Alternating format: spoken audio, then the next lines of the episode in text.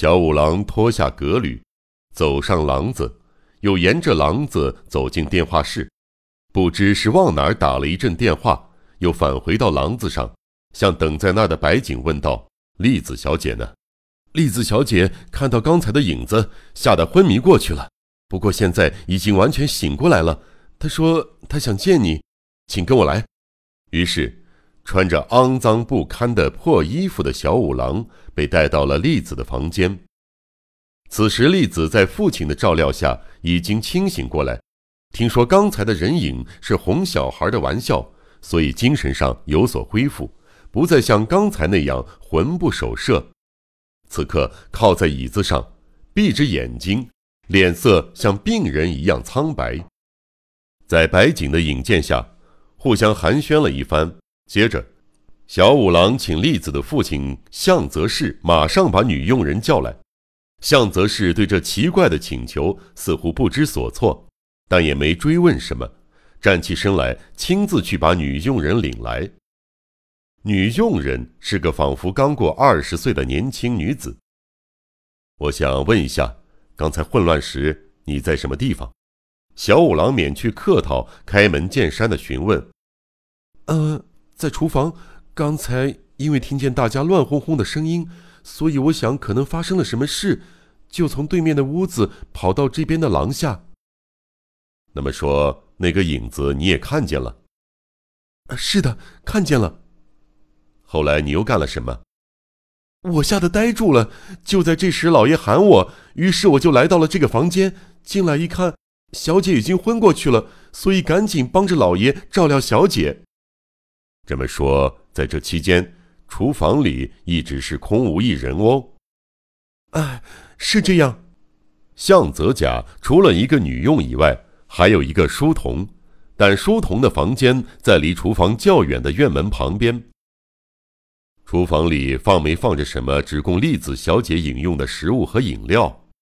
小五郎再次提出奇怪的问题：“呃，只供小姐饮用的东西。”女佣人向上翻了翻眼珠，思索片刻，不久像是想起来似的答道：“啊，有的，就是葡萄酒，因为老爷不喝葡萄酒。”那是健身药。栗子辩解似的插了一句：“那么，请你连同酒一起把它拿来。”小五郎反常奇怪的话一句接着一句。他接过女佣人从厨房里拿来的酒瓶，打开瓶盖，闻一下味儿，然后又把瓶盖关上，放在椅子的旁边。这个暂时由我来保管，我要检查一下，有毒吗？白景好像终于反应过来，神色紧紧地问了一句：“可能有，也许是我多心，但不怕一万，就怕万一。为了慎重起见，我想检查一下。”因为美光照出的奇异影画是那家伙干的，所以可以认为只是为了吓唬栗子搞的鬼。但我的看法有些不同，所以做了这种解释，就是说，在那个哄小孩的玩笑背后，潜藏着别的什么更加可怕的好计。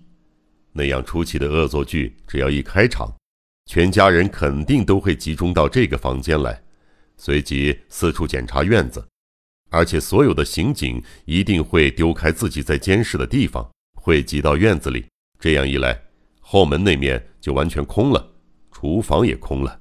那家伙也许料到严密的警戒可能出现这种可乘之机，因而表演了这出恶作剧。所以刚才的解释也是可以成立的。也就是说，从无人看守的后门潜入厨房，再将毒药放进栗子小姐可能饮用的某种东西中。如此麻利的手法，一般人是无能为力的。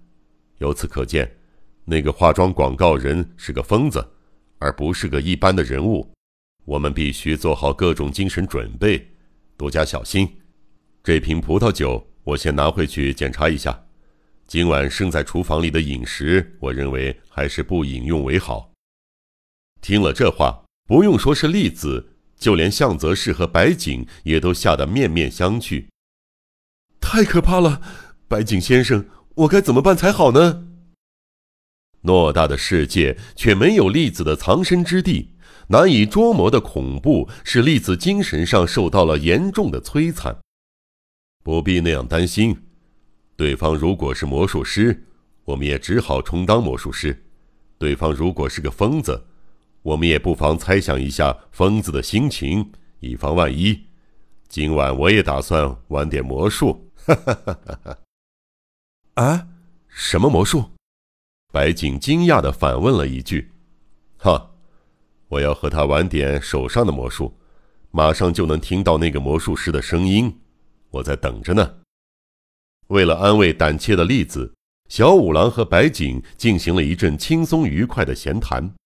栗子忽然听到了什么：“呀，哪来的声音？这曲调听起来不太熟悉啊！”总觉得很凄凉，叫人不寒而栗。不知从哪儿传来了微弱的口哨声，对音乐内行的栗子和白景都从未听过这种奇怪的调子。这时，小五郎嫣然一笑：“这就是魔术师的声音啊！”哈哈。哎，就是这声音。栗子惊异地注视着小五郎的脸。是的，不必担心。说是魔术师，但也只不过是我的部下。白井先生，请让小保姆把刑警们叫到这儿来好吗？行，我去把他们叫过来。白井爽快地站起身，朝院门走去。不久，和一名刑警又回来了。辛苦了，现在就照刚才商量的，把那个小乞丐从正门放出去。小五郎吩咐道。刑警马上点头。但又问了一句莫名其妙的话：“他已经来了吗？”“来了，没问题，请马上把他放了。”刑警领会以后退了出去。这时，小五郎的脸上露出了奇怪的微笑，说了一句令人费解的话：“向泽小姐，这个魔术如果使得好，你还可以出席音乐会，因为短剑不会再掉下来了。”